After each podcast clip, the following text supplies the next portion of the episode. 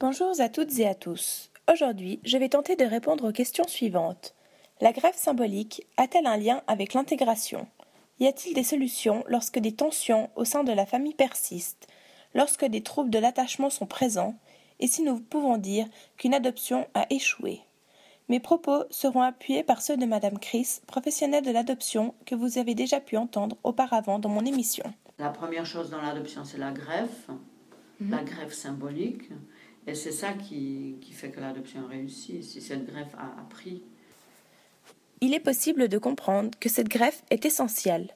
C'est à ce moment que l'enfant adopté s'approprie sa nouvelle famille et que la famille s'approprie l'adopté. Pour qu'elle prenne, il faut que les parents donnent à l'enfant, mais que l'enfant prenne, que l'enfant s'approprie l'amour de ses parents adoptifs et eux-mêmes. Il en va de même dans l'autre sens. Les parents doivent intégrer leur enfant au sein de leur famille, de leur environnement afin que ce dernier se sente chez lui. Et oui, cette greffe a un lien avec l'intégration, car si l'enfant ne s'approprie pas ses parents, ou que les parents ne s'approprient pas l'enfant adopté, ce dernier ne pourra pas se sentir chez lui. La notion d'intégration souligne une appartenance à quelque chose.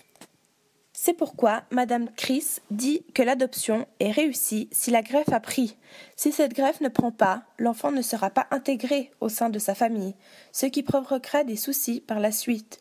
De plus, ce n'est pas parce que l'enfant n'a pas de différence physique avec ses parents adoptifs que la greffe prendra forcément. Et si cette greffe prend, mais que des troubles de l'attachement apparaissent, que faire et pourquoi apparaissent-ils? C'est avec l'aide de l'article de Françoise Hallette et Cécile Delanoy que je vais pouvoir traiter cette question. La théorie de l'attachement a été développée par un psychanalyste, John Bowlby. L'attachement se tisse lors des huit premiers mois dans la relation mère-bébé.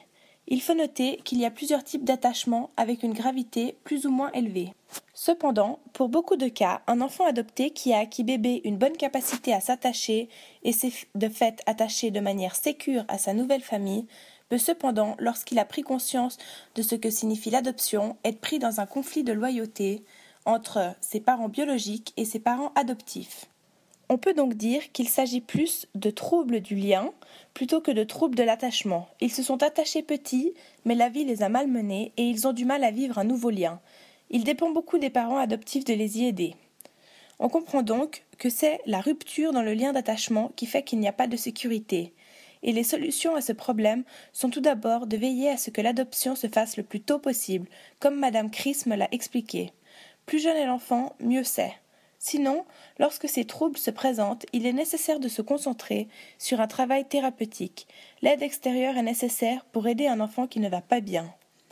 Finalement, si rien n'y fait, pouvons-nous dire qu'une adoption n'a pas réussi? Il y, a des, adoptions euh, qui n'ont pas marché ça, ça existe. Mhm. Ça existe. C'est des cas de détresse. Euh. Suite à ces propos, je vous invite à écouter mon dernier épisode. Merci de m'avoir suivi et à bientôt.